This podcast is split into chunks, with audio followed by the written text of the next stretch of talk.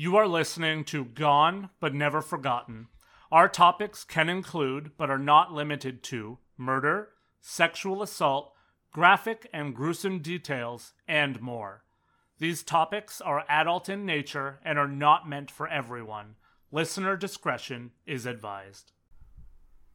It feels like since the dawn of time, we have, as a society, tried to find ways that make ourselves feel better than others, or tried to find ways that make others look worse than us. That shows itself in every kind of prejudice that we see around us in our everyday lives. Unfortunately, if you know much at all about true crime, you also know that this systemic way of thinking seems to creep into every level of law enforcement that exists today as well. The reality is that, much like most professions that exist today, law enforcement also is overworked and underpaid. There simply are not enough people to look into all of the crime that exists, and as such, you tend to get things like we're going to talk about today. Certainly, there are more people at fault in this case than investigators, but this case was picked up by Esquire magazine in April of 2016 for a reason.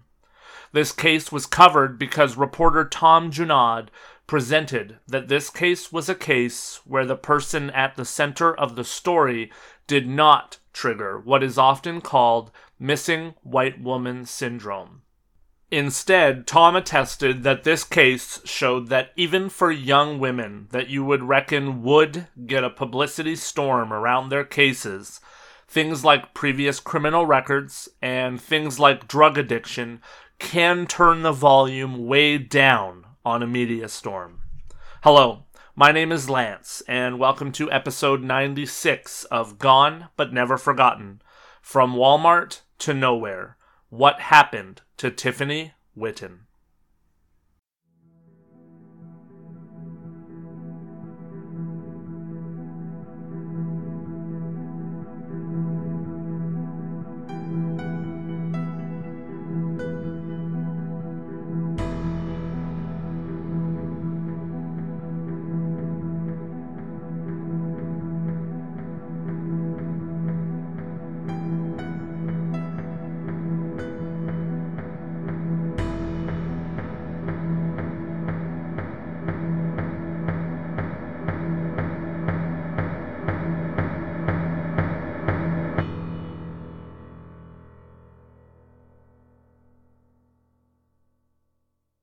Tiffany Michelle Whitton was born on January 30th of 1987 to her mom Lisa Daniels and her father. Her parents would get a divorce not long after her birth. Lisa would raise Tiffany in Kennesaw, Georgia.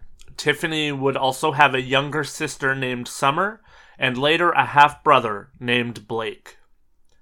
Tiffany was a happy go lucky child right from the very beginning, and she was also one of those children that was always on the go and always bouncing off of the walls. Lisa says, though, that she also had a lot of early signs early on of what would become one of her daughter's major issues as she grew older. Tiffany started to steal at a very young age. Lisa says that she remembered Tiffany being only two years old when she started to notice that there were toys in her daughter's toy box that she had not given to her. Tiffany told her mom that the toys were given to her at her daycare, which would turn out to be a lie every time.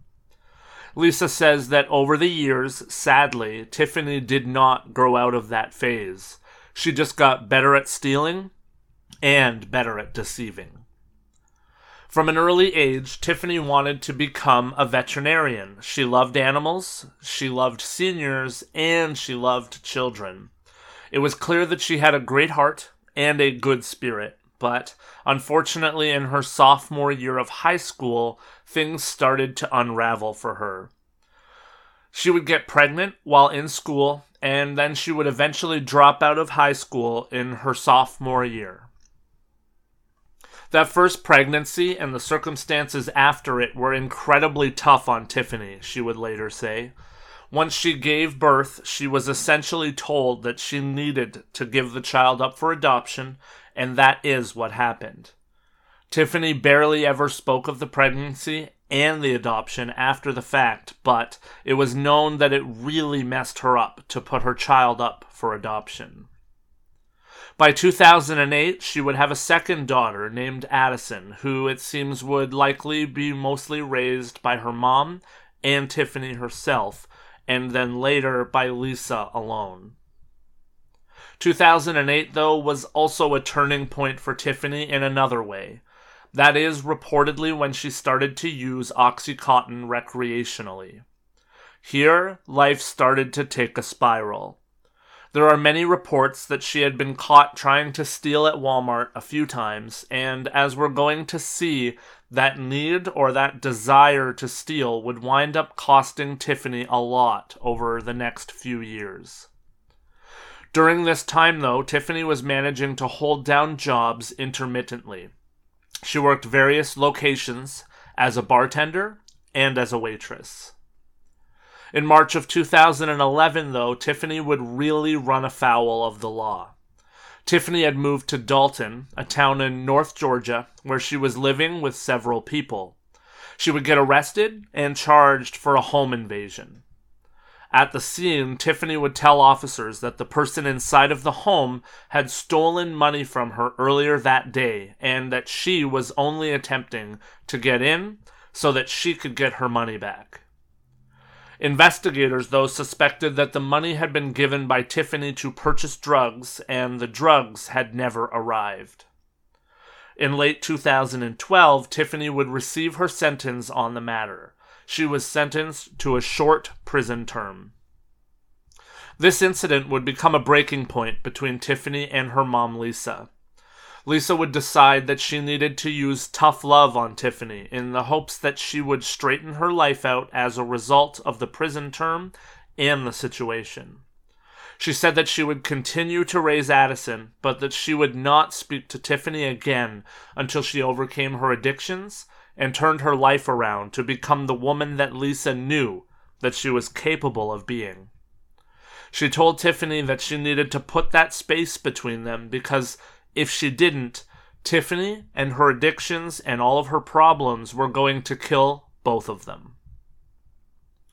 Tiffany's grandmother, Anita, though, would stay in touch with Tiffany throughout everything. When Tiffany was released from prison, it was Anita that picked her up and took her home. Soon after her release, Tiffany would enter a drug rehabilitation facility, and Lisa says that she stayed there for about a month. Lisa said that every time that Tiffany tried to clean up, she would make it for about that long, about one month. Tiffany actually seemed to hit the ground running this time when she came back home. She managed to stay off of drugs for a time, and she got a new job being a waitress at the International House of Pancakes restaurant in Marietta, Georgia. However, sadly, as seems to be the case a lot of time when you try to recover from any addiction, Tiffany started to fall into some of her old habits. Tiffany had a relationship end because she had an affair. She had been dating a landscaper, and from all sources, it seemed as though it was a healthy relationship for Tiffany. It's believed that she started using again, though, and that is when she had the affair and that is what caused the end of her relationship. She would then get kicked out of the place that she was staying when her roommate, Sheila Fuller, kicked her out of the house because Sheila found out that Tiffany was stealing from her. When she got kicked out, that is when she met Ashley Caudle. They met early in the summer, just a few months after Tiffany was released from prison and directly after Sheila kicked her out of the house. The problem that Ashley presented was perhaps put best in the Esquire article that was written by Tom Junod. He presented that there were two sides to Tiffany the side that wanted to be in love and have a good job and have a great life, and that wanted everything to be as perfect as things could be. But there was also the side that just could not stop using drugs. When she met Ashley, she perhaps believed that she had found a way to defeat the dichotomy of those two sides of herself. She saw a man who, like her, had a young child, and she found someone who treated her all right, in her mind at least, and also provided the lifestyle that she either enjoyed or couldn't break loose from. The two would start dating and start a relationship that seems to also have had a dichotomy to it, depending on who you listen to. After the incidents we're going to talk about, Ashley has explained the story of he and Tiffany as a love story of sorts. Of two people who found one another, fell in love, and then were driven apart due to mysterious circumstances. It's romantic, but seemingly not true at all. People that knew the pair and saw them together said that they were frequently fighting and that those fights were often very fierce. At least one of those fights had resulted in police attending to the hotel room that they were fighting at, and on another occasion, Tiffany and Ashley had been evicted out of a trailer that they were staying in because their fighting became too intense for people living around them, and they started to fear for themselves and for property. Tiffany would continue on into August with her job at the IHOP, but she would show up for work high. She had fresh needle marks on her arms at times, and she finally was caught on camera stealing money from another waitress at the restaurant, and she would be fired. Anita would still be in touch with Tiffany fairly often, and she was the only member of Tiffany's family that seemed to uh, stay in touch, and the only member of the family that actually met Ashley. On more than one occasion, Tiffany would call Anita looking for help. One time, she asked Anita if she could take them for food because they didn't have any. She said they had the money for food, but they didn't have a way to get to the store. Anita would pick up Tiffany and take her to McDonald's. Anita also recalled a time that Tiffany asked if they, the family, could come do laundry at her house. When Anita asked how much laundry they had to do, Tiffany said everything that they owned needed to be washed. It really was getting to a sad state of affairs, and Anita asked Tiffany why she didn't come home and Tiffany said that she wouldn't go anywhere without Ashley. Anita followed up that question by asking Tiffany if Ashley had a home that he could go to. Tiffany said that he did, but he also wouldn't go there without her. That conversation would sadly be the last one that Anita would have with her granddaughter. At the end of August, Tiffany, Ashley, and Ashley's daughter would move into the last known residence for Tiffany, a home in Powder Springs. On the night of September 12th of 2013, Ashley and Tiffany would head over to the house of a friend of theirs named Stephen Weinstein. While there, they did drugs, and then shortly after midnight, they borrowed a truck and went to the Walmart store in Marietta, Georgia. The two arrived there around 1 a.m. and started to shop. Loss prevention officers were immediately aware of the pair as they were walking through Walmart because it was very obvious that Tiffany was under the influence of something as she frolicked and seemingly danced through the aisles. She would take clothes off of the rack, look at them, and then put them back, and was acting very suspicious through the entire store. Not to mention, at 1 a.m., she stood out in what was likely a very small sea of customers. Ashley was picking out clothes for his daughter and also a portable speaker, and while he was doing that with Tiffany in tow, the loss prevention workers believed that Ashley was concealing clothing with the intention of stealing. According to Ashley, Tiffany wanted to keep shopping, but he told her that he needed to leave because he had places that he needed to be. The two would get in a small argument and then head to the checkouts. Ashley would take a large wad of rolled bills out of his pocket to pay for his items, and then Tiffany abandoned her cart and the two of them headed for the exit. When they got to the exit, Tiffany was stopped by one and then two loss prevention officers. One of the officers grabbed the strap of her purse to hold her and detain her, and on CCTV, Ashley can be seen carrying on through the door as Tiffany calls out after him. It seems like Ashley ignores her at first and then turns around only to watch on as Tiffany slipped out of her bag and the grasp of the officer and kicked off her flip flops and made a run for it. Tiffany didn't run towards the truck though. Tiffany also didn't return for her items. Tiffany was never seen again after she left the CCTV view running away from the loss prevention officers. Ashley's next actions are according to Ashley and can be corroborated by Sheila Fuller, Tiffany's former roommate and coworker. The video shows the loss prevention officers waiting, seemingly for Tiffany to return for the items that she had abandoned. Ashley then says that he went to the parking lot to attempt to find Tiffany. He said that he did not go to the borrowed truck because he knew that there were drugs inside and he was afraid of being arrested. He said that he looked around other nearby stores and then headed to the IHOP, the one that Tiffany had formerly worked at. Sheila said that she came across Ashley sitting on a bench outside the restaurant sometime after 2 a.m. as she was returning from Walmart herself. Ashley asked Sheila if she had seen Tiffany, and she told Ashley that she would be the last person that Tiffany would want to come and see after she had evicted her.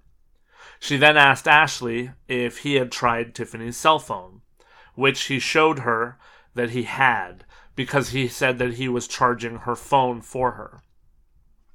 Sheila would ask Ashley how he was looking for Tiffany by sitting on a bench and he said that he was waiting for some friends to come to help him look for Tiffany.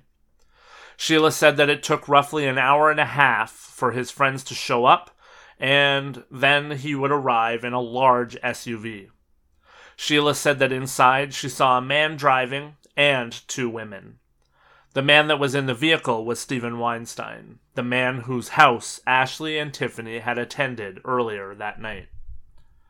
Weinstein said that Ashley told him about everything that had happened at Walmart and that Ashley said that he had threatened the loss prevention officers with a knife to get Tiffany freed. Weinstein believed that Ashley was lying and he was based he was based on video, but later Ashley would also tell other people that he had threatened the officers with a gun. Weinstein said that Ashley is a notorious liar and storyteller.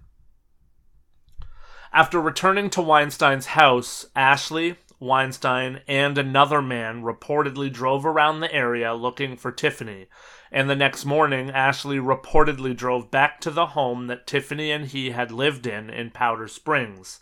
And Ashley spent the next few days trying to find or get in touch with Tiffany. Ashley called old boyfriends, hospitals, and even jails looking for her, those calls are all backed up by call logs. They did indeed happen. He even told his probation officer about two weeks later that he had not seen or heard from Tiffany since the incident.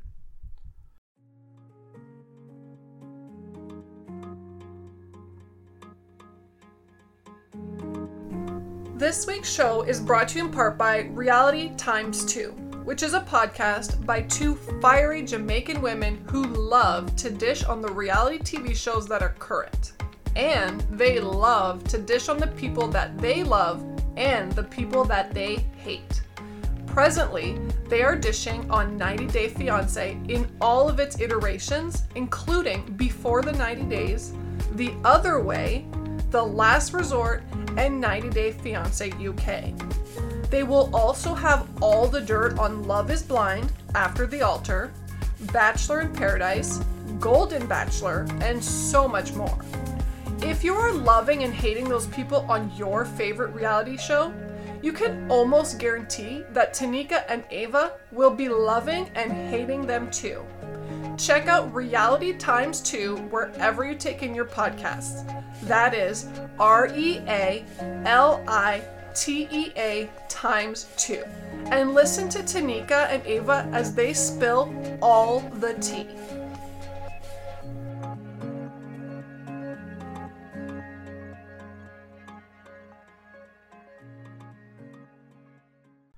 The one thing that Ashley did not do, however, was call Tiffany's family. Tiffany's grandmother would hear nothing until approximately two months after her last conversation with Tiffany. That was when she received a civil demand letter in the mail in regards to the incident at Walmart. The letter said that if $150 was paid, there would be no civil suit and the case would be closed. This made Anita start to scramble to see if she could find Tiffany.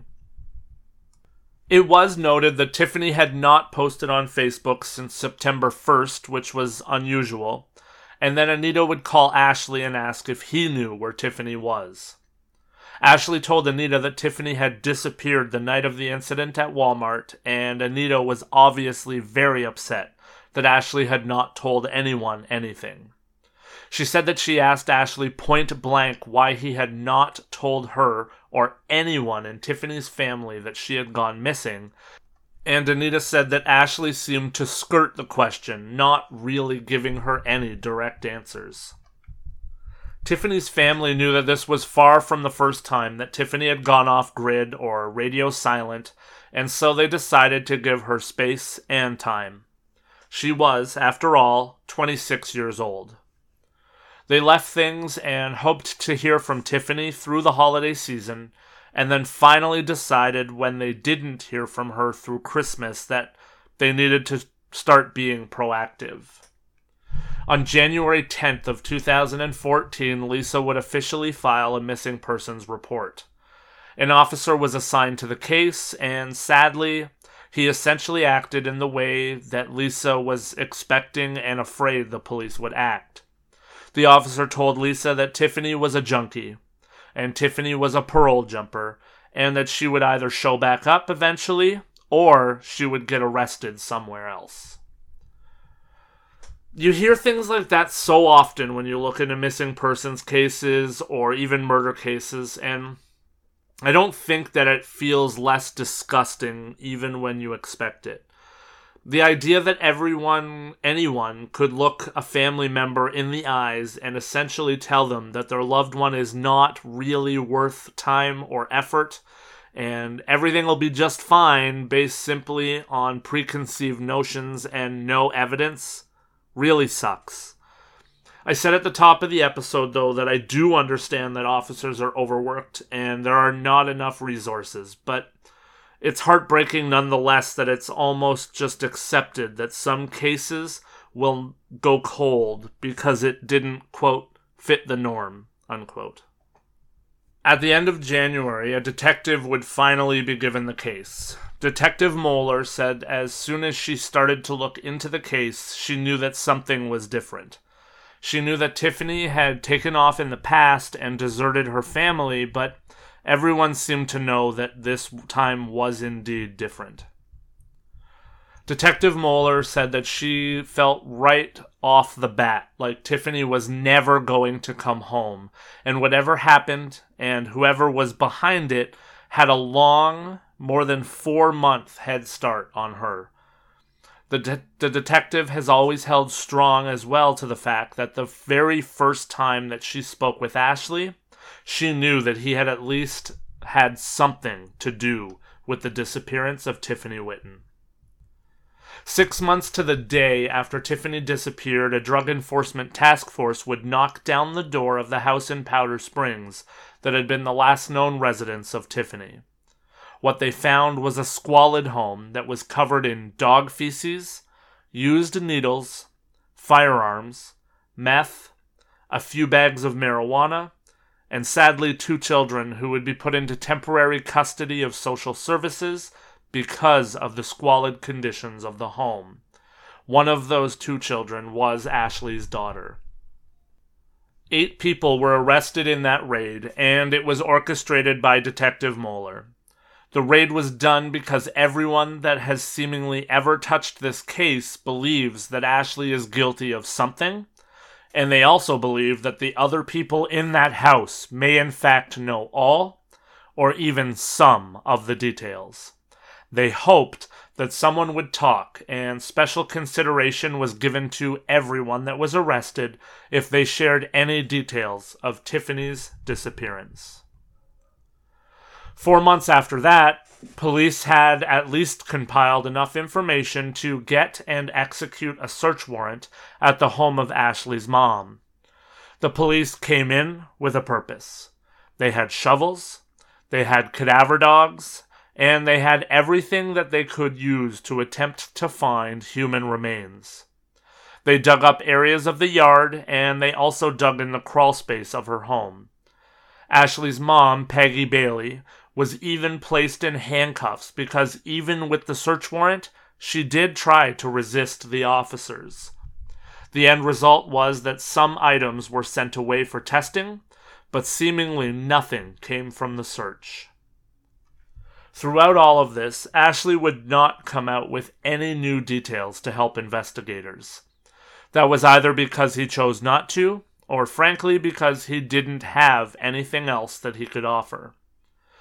Ashley would eventually be sentenced to 20 years in jail with a minimum of 10 to serve before parole considerations. Ashley, of course, says that the sentence was incredibly harsh because the judge believed that Ashley was not being forthright and was not cooperating with the missing person case pertaining to Tiffany Whitton.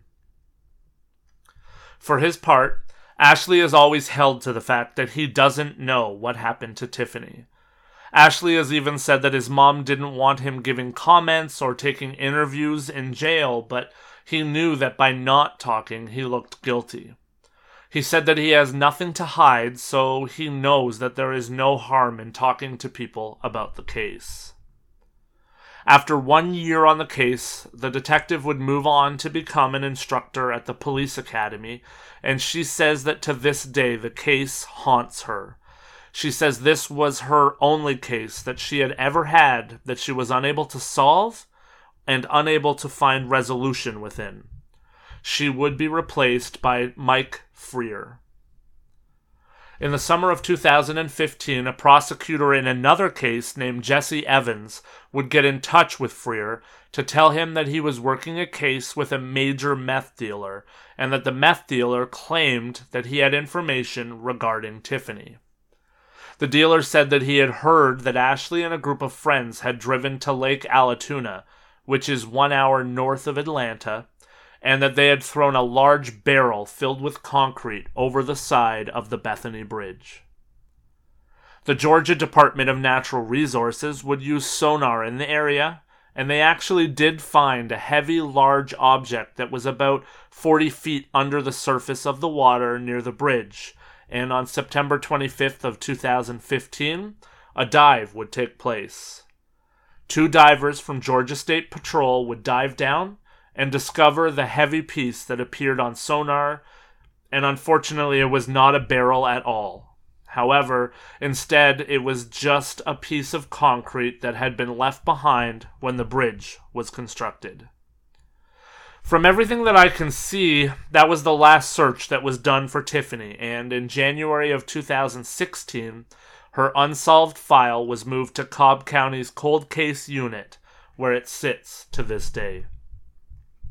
The only other person in this case whose name seems to be floated at all as a suspect is Jason Zaccarini. Jason was an ex boyfriend of Tiffany's, and Ashley seems to be the main person who floats Jason as a suspect in this case. Ashley seems to vaguely point towards Jason, but investigators have always believed that if Ashley actually knew anything about Jason or any involvement that he had with Tiffany, Ashley would rat him out in a moment. So, they have no evidence that leads them to look into Jason at all. There was one outlier in this timeline. After the disappearance of Tiffany, it seems as though all interactions with anyone stopped, except for one. On or around January 5th of 2014, it was said a message was sent on Tiffany's Facebook account to her half brother, Blake Whitton, to wish him a happy birthday. It has never been determined who sent that message, though.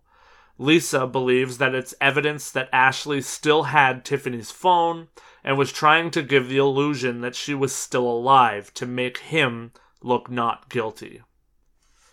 Blake said in the interview with Esquire that Tiffany called him about five days after his birthday on an app. He said that the police had not ever asked him about the call. He did say that it was a weird number because it came from an app and he almost didn't answer, but that he did, and Tiffany was on the line. Blake says that she apologized for calling so late for his birthday. When Blake was asked if he was sure that it was Tiffany on the phone, he said that she had used a nickname that she had always called him and not very many people knew, which was Mudbug. Obviously, it's unlikely that Blake is lying. There would seemingly be no reason for him to do so. But it is certainly strange that that call happened so long after Tiffany disappeared, and now, so long before now, and there was never any contact again. Certainly, this is an anomaly in this case and something that seemingly has never been proven or disproven. I think that the problem in this case is time, and for a number of reasons. Detective Moeller, for example, said that with four months gone, she was well behind whatever happened to Tiffany. Obviously, things like video surveillance were not kept for four months, save for Walmart because they saved the footage for prosecution purposes. There was nothing really to go on. However, you can understand why Tiffany's family was remiss to go to the police here also. First, you never know how long someone with a history of disappearing will disappear for.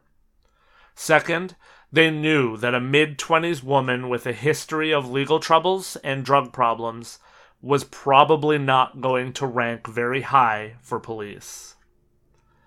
But further to that, the fact that Detective Moeller and seemingly everyone involved in this case, from the family and law enforcement, believed that Ashley was guilty and the only person of interest in this case, I think that severely hindered this investigation as well. How does nobody even talk to Tiffany's half brother for years? Why was there seemingly no time or effort put into looking into other people in this case? And of course, why did the police drag their feet at the beginning when Tiffany's family finally filed a missing persons report? As far as where I stand on Ashley, I think that from everything that I've learned that it's clear to say that this guy is obviously a dirtbag. He's a drug dealer, he's an addict, and he's a bullshitter to the nth degree. This is a guy that told people that he threatened loss prevention with a gun or a knife, even though there would clearly be video footage that proved that he did not. This guy liked to make himself look tougher than he ever was. For that reason, I think that there is really zero chance that if Ashley knew what happened to Tiffany, he wouldn't have told many people what happened and been convicted by now. This is not the type of man who seemed like he could keep a secret. Obviously, this is just an opinion coming from someone that's on the outside. I do think that Tiffany sadly fell into a spiral that we often see with addicts and recovering addicts. It's never easy to get away from the addiction. She was pulled back in, and the drugs ruined whatever semblance of normal that she had going on after she went to rehab and had cleaned up her life. She cheated on her boyfriend, she stole from her roommate and her work, and she lost her home and her job, causing her to become desperate again. In Ashley, as I mentioned, she found some kind of middle ground that she thought could make her, li- her life happy. But as far as what happened on September 13th of 2013, I honestly don't even know where to start. The best that I can do is put this story out into the stratosphere like I always do and hope that someone that knows something stumbles across our little podcast and if they do, I hope that they're moved to help solve this case. If Ashley knows something, I would bet every dollar that I have ever made or will make that he has told someone because he cannot keep his mouth shut. The problem there, though, is that even if he did talk, nobody could believe the words coming out of his mouth. it's a strange case indeed. Tiffany Whitton went missing on September 13th of 2013 in Marietta, Georgia, and she was last seen having an interaction with Walmart loss prevention officers. She was 26 years old at the time of her disappearance, and she would be 36 years old now. Two days after this episode drops will be the 10th anniversary of Tiffany walking out of that store and seemingly walking into the abyss. Tiffany was between 5 foot 2 and 5 foot 5 inches tall and weighed approximately 105 pounds. She was last seen wearing a tank top under a light colored v neck shirt that had a design on the front. She was wearing dark blue jeans, a tan belt, a dark colored headband, and no shoes or socks. She is a Caucasian female, had blonde hair, green eyes, and tattoos on her lower back, shoulder blade, both hips, her right buttock, and her right foot. She also has a tattoo of Chinese symbols on the inside of her left wrist and a tattoo of a butterfly on her hip. Her natural hair color is brown.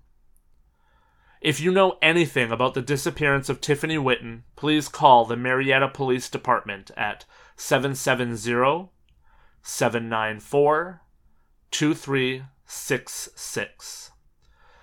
I'll close out this week's episode by asking you to join me on any of our socials and please let me know what you think about this case. Are you in the camp that believes that Ashley is guilty here? Or are you with me, wondering if that belief is what has allowed the real kidnapper, killer, or both of the above to get away with their crimes now for 10 years? I'm on Facebook, Instagram, TikTok, X, and of course our Patreon site, and would love to converse with you about this case. It gets a little boring just living with my own thoughts and not having discussions. Plus, conversation draws in more people and makes for more conversation. Let's get that snowball headed down the hill together and find more goners and hopefully get the word out to find more people and solve more cases together. Until next week, love on your loved ones and make the most of every moment that you have with them. And as a part of that, ensure that you're always working hard to be better in the world around you. Thank you for listening to Gone but Never Forgotten. See you next week.